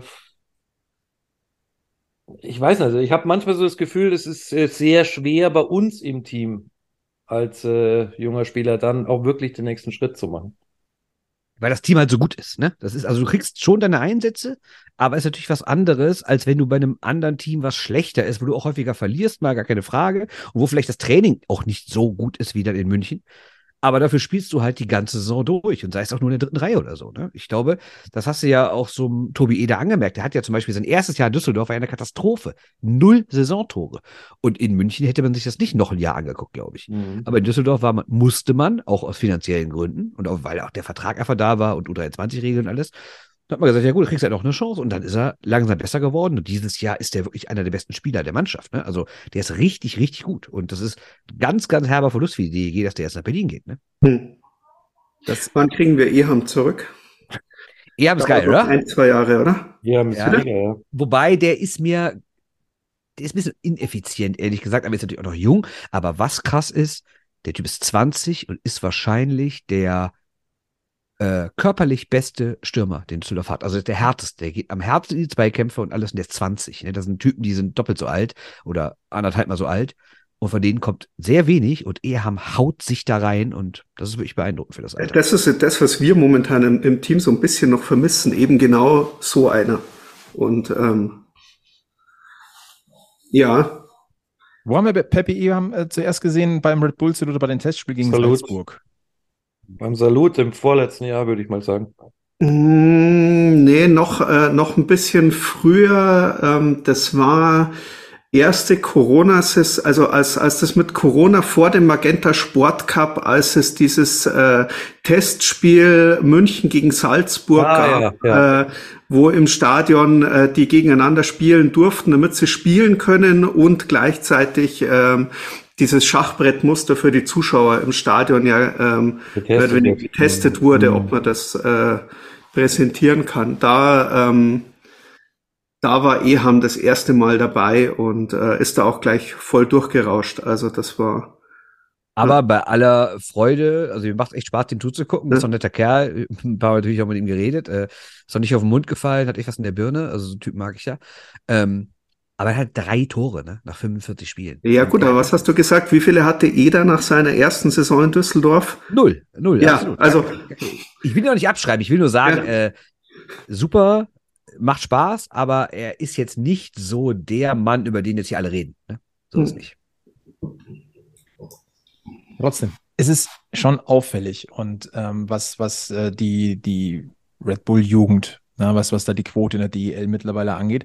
Äh, was würdest du sagen, ähm, Bernd, in den nächsten Jahren, was, können, was, was äh, erwartet die D E L mit Blick auf die, ähm, auf die Red Bull Academy? Werden wir noch mehr Leute sehen? Wird, wird ja, die, die, die Dichte, wird es noch flächendeckender? Also ich meine, Düsseldorf ist da ganz weit vorne. Nürnberg jetzt ja auch schon mit den ersten. In Straubing haben wir einen Florian Bugel. Darf man jetzt, glaube ich, auch nicht unter den Tisch fallen lassen. Ähm, geht das noch mehr ah. in die Breite? Ist Egel nicht auch in Straubing? Egel? Ja. Oder? Ja. ja. ja. Also ich gehe davon aus, dass es, also es wird vielleicht nicht überall so, ich meine, Düsseldorf hat da, glaube ich, sechs aktuell, ne? Das sind ja ganz viele. Also gut, wenn ich noch Kogula und Haukeland mitrechne, sechs Spieler, die mal in München gespielt haben oder irgendwie äh, im Red Bull. Äh, Haukeland, Eder. Zitterbart? Zitterbart. Bożecki. Ja, Bożecki. Ja. Ja, das sind sogar schon sieben, wa? Ja. ja. Natürlich wirklich viel. Ich glaube, so wird es jetzt wahrscheinlich nicht bei jedem Verein sein, aber drei, vier wirst du da überall sehen. Ich meine, ist ja auch logisch, wenn die immer die Besten zusammenziehen und die halbe U zwanzig-Nationalmannschaft besteht aus Spielern von denen, dann, äh, ja, dann werden die natürlich, die, die können ja gar nicht alle Platz in München haben, ne? Also die müssen ja da woanders hin. Das, ist, ja, hat, ja, das hat ja Christian Winkler bei uns auch gesagt. Wir haben nicht den, München alleine und auch Salzburg alleine wird nicht den Kader haben, dass du jedes Jahr äh, da einen ganzen Jahrgang hochziehst. Wie ja. auch. Also von dem her auf alle Fälle insgesamt eine sehr, sehr interessante Geschichte. Ähm, wenn wir, eins möchte, möchte ich gleich nochmal nicht vergessen, ähm, bevor, bevor, bevor, bevor es an den Tisch fällt. Herzlichen Glückwunsch, Maxi Kastner, zum vierhundertsten D E L-Spiel. Für den E H C Red Bull München. In Straubing hat er das absolviert. Ich habe nochmal nachgeguckt, wir hatten ja im Sommer zu Gast bei uns und äh, was halt krass ist, äh, sein Debüt hat er im Dezember zweitausendvierzehn beim Auswärtsspiel in Hamburg gefeiert für München. Hm. Das ist schon der ewige Maxi, haben wir damals schon gesagt. Ja, tatsächlich. Und äh, ja, das ist wieder, der ist aber so ein, so ein Gegenbeispiel zu dem, was ich vorhin gesagt habe. Der kam ja auch als relativ junger Mann und ähm, der hat sich da durchgebissen. Ähm, Aber der ist halt auch ein spezieller Spielertyp. Also der ist ja so der Fighter und Schüsseblocker und ähm, die wachsen in der Qualität natürlich auch nicht auf dem Baum, muss man auch ganz klar sagen. Ähm, ich hoffe, dass der noch ein, zwei Jahre hier dranhängt. Ähm, weil es gibt ja immer so, so, weißt du, wenn du neue Spieler verpflichtest, muss auch ein Alter dafür weichen. Und es äh, ist halt dann immer die Frage, wo du dann so manchen Spielertypen hinsteckst. Ja. Ich hoffe nicht, dass Maxi Kastner einer ist, der gehen muss. Nein, ich glaube, das hoffen wir alle nicht. Wenn wir jetzt mal ähm, die Tür aufmachen, wir haben ja die D E B, die U zwanzig schon mal angesprochen und ähm, mit dem Selbstverständnis des Red Bull Eishockey-Kosmos, des Münchner Eishockey-Kosmos, ist es ja schon so, dass man sagt, naja, okay, wenn, wenn du in der Liga top performst, dann, sollen, dann soll ja eigentlich die logische Konsequenz sein, dass ähm, auch zahlreiche Münchner in der, in der deutschen Eishockey-Nationalmannschaft ein, ein gewisses, gewissen Impact haben. Wenn wir jetzt mal zurückgucken aufs Gold, aufs, nein, nicht goldene Olympia, auf silberne Olympia zweitausendachtzehn, da waren im Kader acht Münchner mit dabei. Das war durchaus ähm, ein Rückgrat. Das war jetzt in den letzten Jahren einfach nicht mehr der Fall. Und ich, man, das ist eine Frage, die wir uns auch schon immer mal wieder gestellt haben, aber mit Blick natürlich jetzt auch auf die Jugendarbeit in München und mit Blick auf die U zwanzig natürlich auch für die Zukunft so ein bisschen stellen. Ähm, Bernd, was ist da los in, deiner, in deinen Augen? Das ist eine gute Frage. Also ich habe gerade mal mir extra die Scorerliste, kann man ja bei Kollege Le Affon immer so schön sortieren. Ich habe immer die Scorerliste aufgemacht, nur nach deutschen Spielern, also die halt äh, potenzielle Nationalspieler wären. Und dann hast du hier natürlich Jasmin Elitz, der ist auf drei. Und dann kommt dann nach Eder auf elf. Und dann wird's aber auch schon düster, wenn es darum geht, wer würde denn, oh gut, Hager auf neunzehn.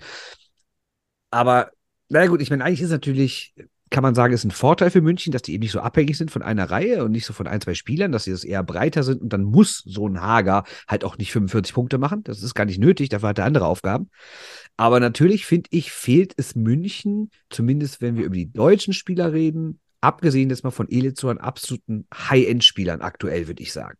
Mhm. Also zumindest was den Sturm angeht. So die ah, also ich finde auch defensiv. Ja, okay.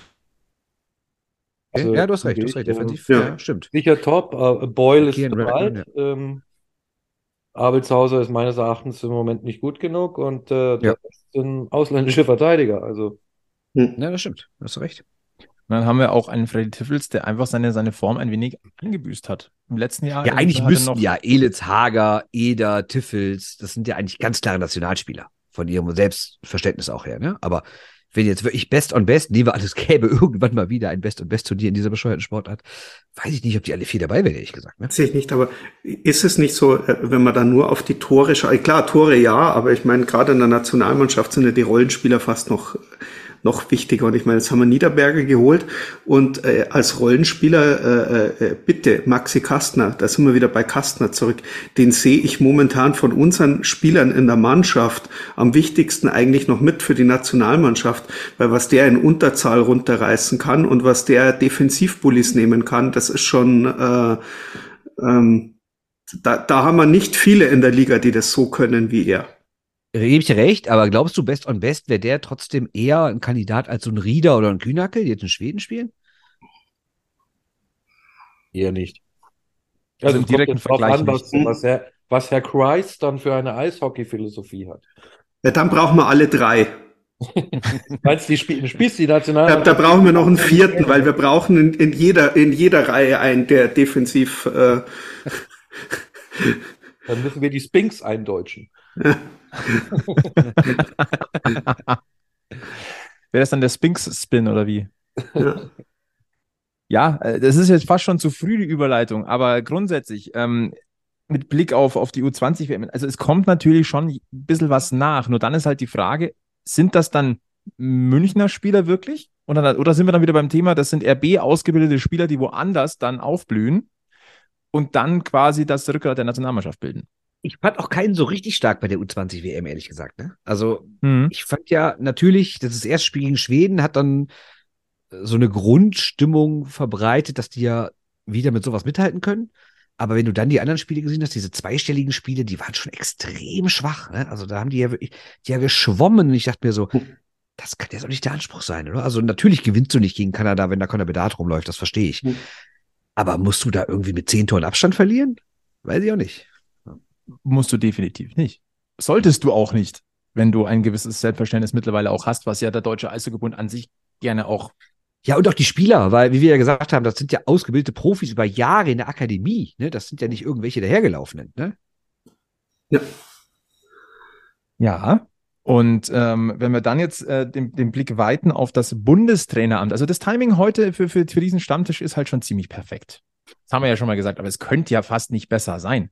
Ähm, Wenn wir nämlich auch zurückgucken, der Münchner Impact auf der Bundestrainerstelle oder, oder im bundesdeutschen Trainerteam, der war in den letzten Jahren, es gab Ausschläge nach oben und es gab auch Ausschläge nach unten, ähm, angefangen von Pat Cortina, aber dann hatten wir natürlich Toni Söderholm und wir hatten auch einen Patrick Dallaire als Torwarttrainer und einen äh, äh, Matt McIlvaine als, als Co-Trainer. Also da war schon auch Impact irgendwo da. Ähm, jetzt haben wir einen neuen Bundestrainer und es ist vollkommen überraschend, Harold Kreis.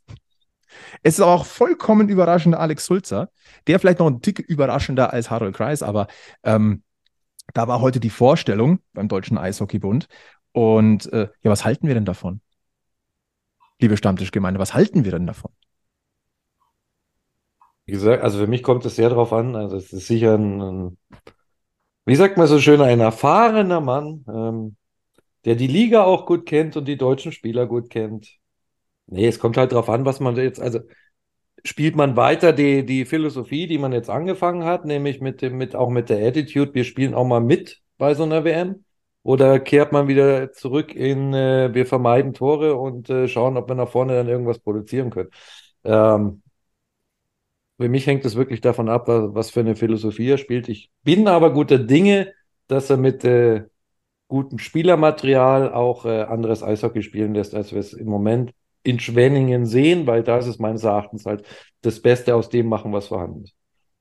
Gut, dass du das sagst, weil genau, ähm, das sehe ich nämlich genauso. Also ich finde auch, dass Harold Kreis zum Beispiel in Düsseldorf gar nicht so defensiv hat spielen lassen. Das mag euch manchmal so vorgekommen sein, weil ihr natürlich eine sehr dominante Mannschaft immer seht, aber im durchschnittlichen normalen Ligaspiel war die D E G jetzt unter Kreis keine Mannschaft, die sich hinten reingestellt hat. Was er natürlich immer machen lässt. Er lässt sehr stringent kontern, also da wird nicht langsam aufgebaut auf Puckbesitz, sondern da wird gekontert, sobald der äh, Puck erobert wird, und es wird gern tief gespielt. Und das wirkt dann manchmal so ein bisschen einfach und sowas, aber er ist ja heute auch darauf angesprochen worden bei der Pressekonferenz, äh, dass er ja so defensiv spielen würde und wie sich das denn vertragen würde damit, dass der Toni Söderholm gerade dieses Puckbesitz-Eishockey immer sehr forciert hätte. Und da war er so ein bisschen, hat man gemerkt, äh, so ein bisschen seine Ehre gekränkt, weil er dann sagte, Moment mal, ja, ja, ähm, das würde ja gar nicht stimmen, dass er so defensiv spielen lässt. Er will agieren. Also der O-Ton war jetzt, glaube ich, die Philosophie ist agierend und spielsuchend. Und äh, ich will eine Mannschaft haben, ich will eine Mannschaft spielen lassen, die nicht dem Gegner dabei zuschaut.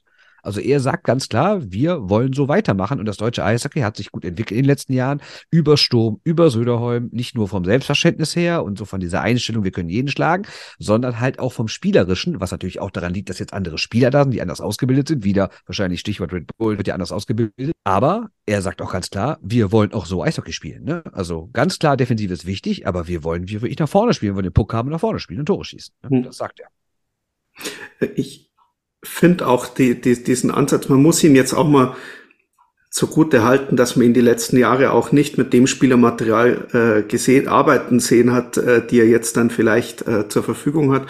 Auf der anderen Seite sage ich aber schon auch, ähm, wer außer Kreis wäre denn da gewesen, also äh, jetzt mal wirklich eine ne, ne ernsthaft, wer wäre denn da gewesen?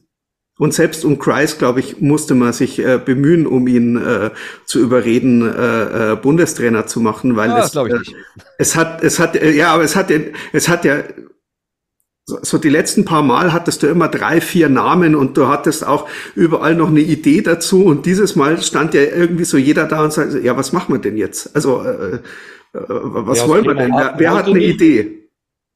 Und, ja, der aus Bremerhaven war, war, war glaube ich, oder? War die erste, wäre die erste Wahl gewesen, nehme ich mal. Popisch? Ja. Gut. Weiß ich noch nicht mal. Also ich glaube, Kreis stand von Anfang an sehr hoch im Kurs. Hm. Aber Sie haben völlig recht, was wäre die Alternative gewesen? Also ich sehe da jetzt auch nicht gerade, dass die drei, vier Jungen oder Trainer, wo du sagst, oh, der muss aber mal, was natürlich ein generelles Problem ist, dass diese Liga kaum deutsche Trainer kennt. Jetzt kann man natürlich sagen, der Bundestrainer muss kein Deutscher sein. Bin ich auch absolut in Ordnung mit. Ne? Aber wenn man sagt, er soll zumindest Deutsch sprechen, das hieß es ja von Anfang an, und er soll die Liga gut kennen und sowas, dann ist die Auswahl echt begrenzt. Ne?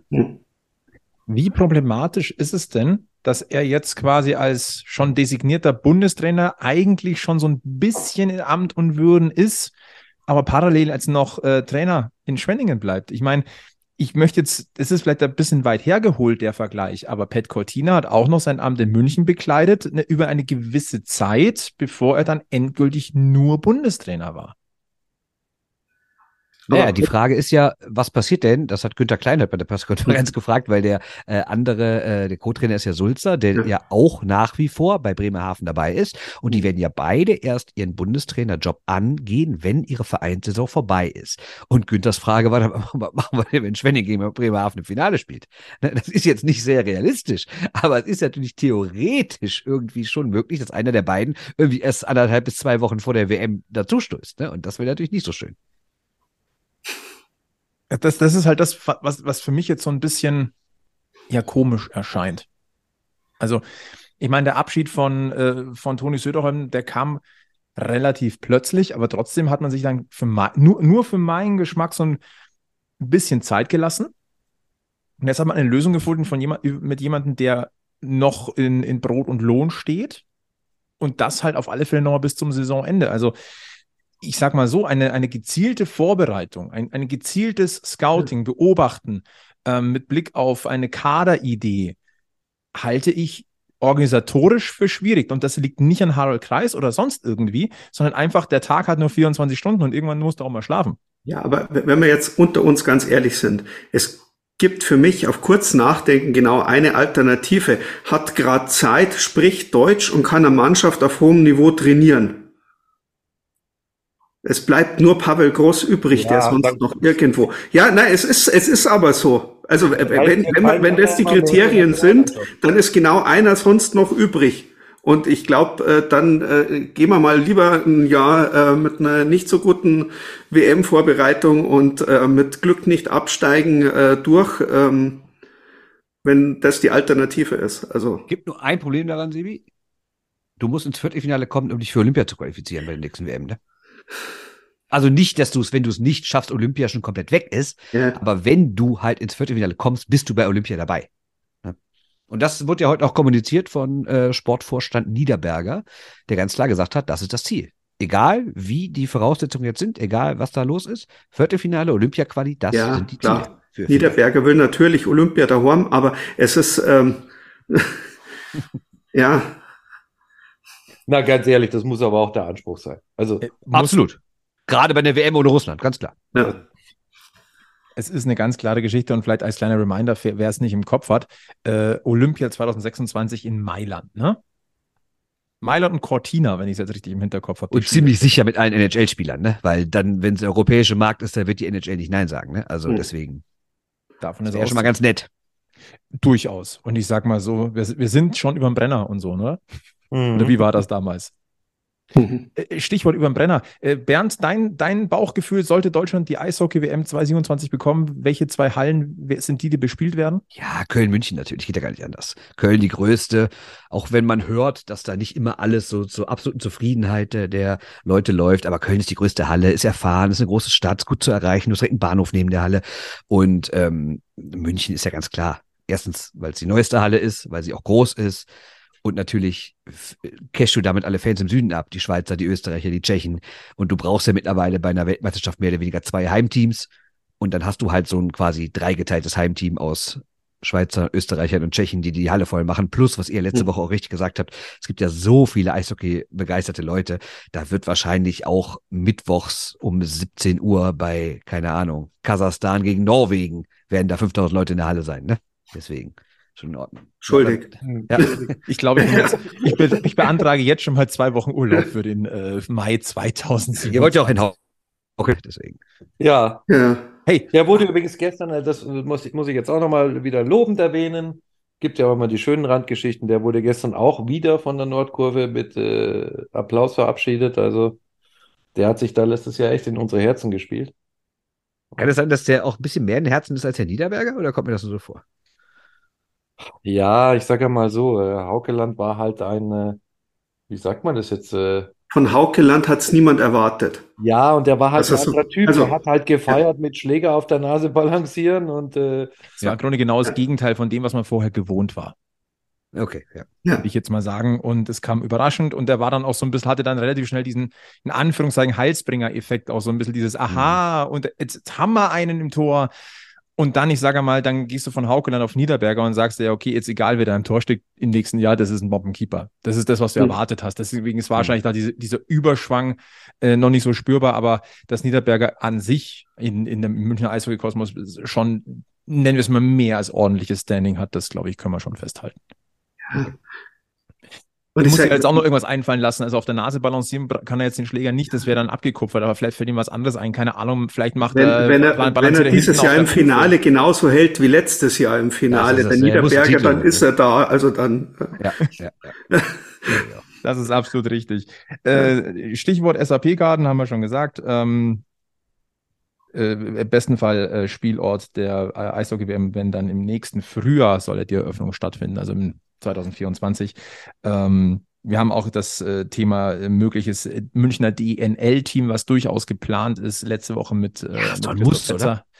Schon angesprochen, klar, du hast die fünfhunderter Zuschauerhalle zusätzlich zum Garten, drei Trainingsflächen, eine hast du mit fünfhundert Plätzen, ähm, du hast ganz andere, andere Trainingsmöglichkeiten und mhm. dass dort äh, auf, auf Münchner Beinen dann etwas aufgestellt wird, um eben auch diesen Fundus, die Möglichkeiten überhaupt zu haben. Der E H C München e V hat viele Jugendabteilungen, aber es mangelt an Eiszeiten. Das kannst du jetzt beheben.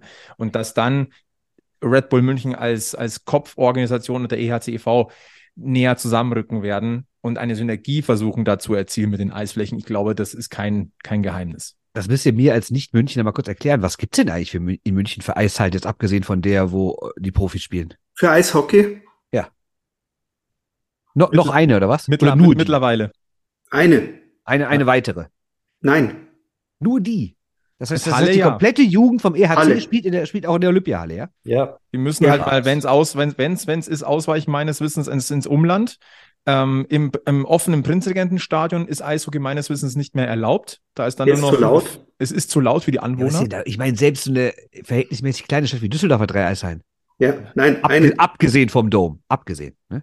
Also nicht nur Hallen, Fläche, also wirklich Fläche, also Fläche sind es drei, aber so wirklich für Trainingsbetrieb zwischendurch war es nur eine. Das ist ja unglaublich. Ja. Und deswegen ihr seid doch stinkreich, was ist denn los mit euch? Ah, das, das ist äh, Sportstadt München. Oh, okay. Wir hatten ja auch äh, kleine, wir machen jetzt keinen Fußball-Exkurs, aber wir haben ja auch so Stadienthematiken, wo ein bisschen was oh ja, Türkgücü und so weiter. Ja, ja, also es, es, es ist irgendwie, in München gibt es viele Traditionen, tatsächlich. Ich, bitte Flo, heute nicht, jetzt auch nicht über, ich weiß, ich habe vorhin ja ein bisschen wild rumgefuchtelt hier, aber und dann, ich habe nebenbei den Fernseher laufen gehabt, nicht über Fußball heute, bitte. Mhm, nee, nee, da, da muss ich morgen nochmal drüber reden. Mhm, ich freue mich drauf. Ähm, anderes Thema, nein, ähm, machen wir in der Hinsicht äh, hier den Deckel drauf. Eine mini kleine Sache habe ich noch. Ähm, es war ja durchaus wieder das ein oder andere Rosenheim-Trikot in der Düsseldorfer Kurve zu sehen, oh, ja. in, in München. Ja, Entschuldigung, das muss ich jetzt mal kurz ansprechen. Aber das hat auch einen Sinn, warum ich das anspreche. Es gibt, wir reden jetzt nicht über, über geschichtliche Verbindungen zwischen Düsseldorf und Rosenheim oder, ne, machen wir nicht. Es ist nur ganz interessant, weil in Rosenheim spielt ja jemand, der eigentlich zum Red Bull München, Red Bull Eishockey-Kosmos gehört, Christopher Kolatz, der Goalie. Und äh, Rosenheim möchte raus aus der Oberliga. Ist jetzt kein Geheimnis. Äh, man hat jetzt äh, nochmal, man ist ein bisschen offensiver geworden auf dem Transfermarkt. Man hat, man hat äh, Thomas Pöpperle geholt. Den, den kennt man in der. Ja, ich lasse davon. Ne? Den kennt man ja in der D E L äh, aus Bremerhaven und auch aus Köln. Ähm, Und jetzt hat man sich gewundert, weil eigentlich hat ja, ähm, Rosenheim ist jetzt defensiv gar nicht so schlecht aufgestellt und dann hast du einen Christopher Kolatz und dann kommt diese Verpflichtung und der Geschäftsführer Daniel Bukeli hat da, hat es versucht zu erklären. Da habe ich mich kurzzeitig so ein bisschen am Kopf gekratzt. Das, das möchte ich, das, vielleicht hat es der eine oder andere mitbekommen.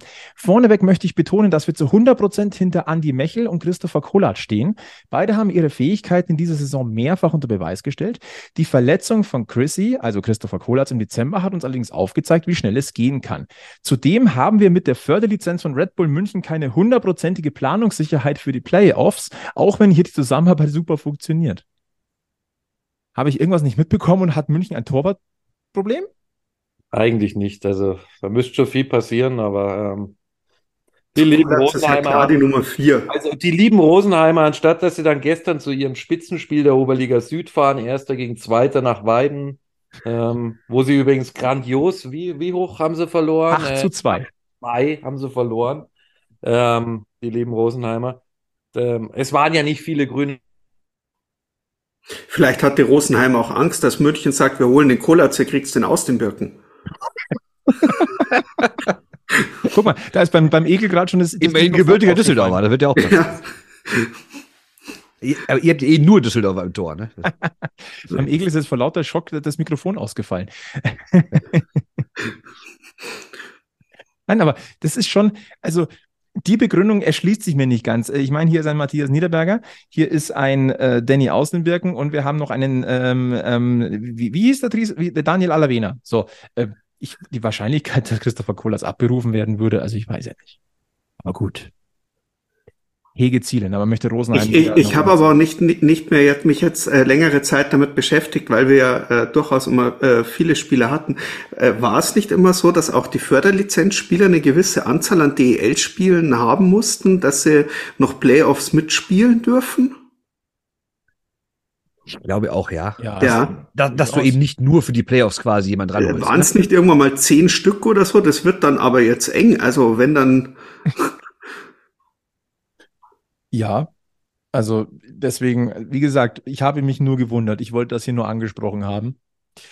War, hat sich natürlich mit der Verbindung Rosenheim-Düsseldorf äh, dann auch so ein bisschen angeboten, da noch eine kleine, eine kleine Brücke über die Mangfall zu schlagen. Na, Na gut, dann, äh, der Egel hat sich, glaube ich, jetzt verabschiedet. Also der, vor, vor lauter Schock mit, mit Rosenheim, das jetzt, äh, also ich kann das ja irgendwie sogar nachvollziehen. Es ist, ist definitiv jetzt nicht unser Abend in der Hinsicht gewesen, vor allem nicht für Egel und nicht aus, aus anderer Sportartsicht. Ähm, Auf jeden Fall äh, biegen wir auf die Zielgerade ein. Jetzt kommen wir noch mal kurz zu, zu dem, was wir angesprochen haben. Magenta Sport, Gewinnspiel, Ticketwochen. Wir verlosen zweimal zwei Spiele. Ha, ist eigentlich auch so eine... Ah, der, der Egel kommt noch mal rein. Den lassen wir noch mal an den Stammtisch kurzzeitig Platz nehmen. Äh, wir verlosen zweimal zwei Tickets für das Heimspiel des E H C Red Bull München am zwölften zweiten gegen... Und da ist es eine Mini-Verbindung nach Düsseldorf, nämlich da geht es gegen den Kölner Haie. Also das, das ist jetzt gemein, ne? Also das, Ach, alles gut, alles gut. Ich bin da sehr entspannt. Und, äh, ich habe sogar Verwandtschaft in Köln, deswegen alles gut. Ja. Genau. Und, ähm, welcher ehemalige Münchner Spieler, der jetzt in Düsseldorf spielt, hat auch schon für die Kölner... Aber seid ehrlich, hat ein gutes Spiel gemacht gestern, ne? Seid ehrlich. Ja, ich hab, ich hab, ja, ja dass das das kann, äh, hat niemand bestritten. Also ähm. Nein, äh, ich habe tatsächlich keine Frage vorbereitet. Äh, wir können irgendwas spontan raushauen. Können wir irgendwas Spontanes raushauen über Bernd Schwickerath? Irgendeine Gewinnspielfrage? Ich? Ja, für keine Ahnung. Wir könnten natürlich die Frage stellen, was, ha- was haben Bernd Schwickerath und Florian Weiß gemeinsam? Ja gut, aber sehr wenig, weil das eine ja verkauft wurde. Ne? Deswegen. Ja. Ja, was machen wir denn da jetzt? Hm. Gegen wen geht's? Gegen? Gegen die Kölner Haie. Gegen die Kölner Haie. Oh, ich, jetzt hätte ich eine Idee. Ja, dann musst du eine Köln-spezifische Frage stellen. Ja, ähm, es gibt in, in Köln einen Spieler, der in München Playoff-M V P geworden ist. Oh, richtig. Äh, und damit einen nicht gerade äh, unbedeutsamen Anteil daran ja. hatte, dass äh, der, der E H C München deutscher Meister geworden ist. Müsste zwanzig achtzehn gewesen sein, glaube ich. Ich gebe euch noch einen hilfreichen Tipp. Ich habe sogar ein Trikot von dem. Und ich habe nur zwei Trikots insgesamt. Ernsthaft? Du hast nur zwei Trikots? Ich dachte, du bist auch so ein verrückter Sammler mit so vierzig Trikots oder so. Äh, nein, ich habe früher viel gesammelt, aber ich habe mich vor, vor vier, fünf Jahren äh, von all meinen Sammelleidenschaften getrennt und habe jetzt echt Platz in der Bude. Okay. Aber dann, dann lass uns das doch machen. Also, ähm, wie heißt der Spieler, der äh, in München zum Playoff-M V P wurde, den E H C München damit äh, mit zur Meisterschaft zwanzig achtzehn geschossen hat und mittlerweile die deutsche Staatsbürgerschaft hat und bei den Kölner Haien durchaus auch, ich, ich weiß nicht, ob er Publikumsliebling ist, aber der hat ein sehr, sehr gutes Standing mittlerweile dort. Wenn ihr die Antwort wisst, schickt sie an team at packmas punkt de mit dem Betreff E H C-Tickets. Der Rechtsweg ist wie immer ausgeschlossen. Schickt uns bitte euren Namen, Adresse und Telefonnummer dazu. Wird nicht weitergegeben. Geben, geht nur um die Verarbeitung ähm, für das Gewinnspiel und der Teilnahmeschluss ist dann der kommende Freitag. Ich gucke schnell aufs Datum. Das ist dann der dritter Februar zweitausenddreiundzwanzig um neunzehn Uhr dreißig, wenn in Berlin in der Mercedes-Benz-Arena das der Puck fällt zwischen Berlin und München. Wir drücken euch natürlich die Daumen. Und äh, ja, interessantes Wochenende aus Münchner Sicht natürlich. Äh, Freitag in Berlin, Sonntag daheim gegen Bremerhaven. Im besten Fall wird das Spiel dann auch noch verloren. Dann hast du deine vier, viermal Doppelniederlage. Aber dann haben wir wenigstens wieder was zu reden. Weiß ich nicht, wenn ich auswärts fahre, gewinnen wir oft. Äh, dann äh, oder wenn ich das Spiel kommentiere, in Berlin bin ich wieder dran. Also habe ich, äh, bin ich optimistisch noch. Ähm, also... dass das wenigstens in Berlin was wird. Und gegen Düsseldorf mache ich Kinderfasching, das ist, äh, das wird wieder äh, gegen, gegen Bremerhaven. Achso, ich dachte. Äh, genau. Wenn du noch ein, äh, ein, ein Kostüm brauchst, Sebi, ich habe ja vor kurzem diesen aufblasbaren Dinosaurier gekauft, wo es diese lustigen Videos gibt im Netz. So, ich habe sonst nur äh, so, so eine Mönchskutte, aber ich... Ähm, in diesen ich Zeiten werd, schwer gefragt, glaube ich. Ich, ich äh, werde äh, werd auf diesen Dinosaurier noch zurückkommen. Mhm. Dann machen wir das. Ja. Dann, ich habe gerade eine Mail vom, vom Egel bekommen, da hat es gerade, da hat es daheim wirklich alles zerschossen. Irgendwie, der kommt doch nicht mehr an den Tisch. Macht aber nichts, weil wir sind am Ende angekommen von dieser Mini-Jubiläumsfolge hundertfünfundzwanzig. War eine, wie man in, in Bayern sagt, grirbige Runden. Und äh, ich glaube auch, äh, der Rheinländer hat sich einmal mir doch einigermaßen wohlgefühlt. Ich meine, du hast absolut mittlerweile so viel Kontakt zu, zu bayerischen Kollegen, sei es der Fetzi, sei es äh, der Fabian Huber, also äh, Kulturschocks ja, ist schon lange nicht mehr. Nee, natürlich nicht. Also erst habe ich Kontakt zu bayerischen Kollegen. Mein Vater ist sogar in Bayern zur Schule gegangen. Und äh, äh, bei der D E G haben ja auch Bayern äh, sehr, sehr viel äh, Einfluss gehabt. Ne? Also ich sag mal, die größten Vereinslegenden, Schneidberger, Köberle, das sind natürlich auch alles Bayern. Ne? Das heißt, da wurde auch ein bisschen äh, Kultur äh, adaptiert und Sprachkurse waren auch dabei. Ja, die reden, nee, nee, die reden halt immer noch so wie vorher. Ja, definitiv. Ne? Die haben sich nicht angepasst. Ne? Das macht der Bayer auch nicht. Nee. Nein, also wie gesagt, Bernd, vielen Dank, hat Spaß gemacht, war schön, dass Dank du für die Einladung. Ein, nach einem Jahr wieder dabei warst. Ich hoffe mal, das nächste Mal müssen wir nicht wieder dreihundertfünfundsechzig Tage warten, bis, bis es ja, mal wieder klappt. Vielleicht geht es ja in Playoffs nochmal gegeneinander, haben wir letztes Jahr gar nicht gemacht, ne? Aber nee, vielleicht, das, das, das genau. war organisatorisch dann irgendwie ein bisschen zu überraschend. Ja, ja, absolut, das war ja kurz davor erst. Ne? Nee, gerne, also ne? Vielen Dank für die Einladung und ja, schönen Abend noch. Dann sage ich auch äh, liebe Grüße noch vom Egel stellvertretend. Sag danke, Sebi, dass du auch wieder mit dabei warst. Ansonsten verbleiben wir mit den äh, besten weiß-blauen Grüßen. Verweisen auf Facebook, Twitter, Instagram. Abonniert diesen Podcast, empfehlt uns weiter, fünf Sterne Bewertungen, bla bla bla, ihr wisst es. Dann hören wir uns in einer Woche wieder zu Folge hundertsechsundzwanzig. Bis dahin verbleiben wir mit den besten weiß-blauen Grüßen vom München Eishockey-Stammtisch. Bleibt's gesundheitlich negativ, bleibt's mental positiv. Und ihr wisst es alle, immer schön am Puck bleiben. Bis zum nächsten Mal bei Packmas. Servus. Servus. Tschö. Wir sind am Münchner E H C, der Verein, auf den ich stehe. Und wir wissen ganz genau, unser Herz, Herz, Herzschlag weiß und blau.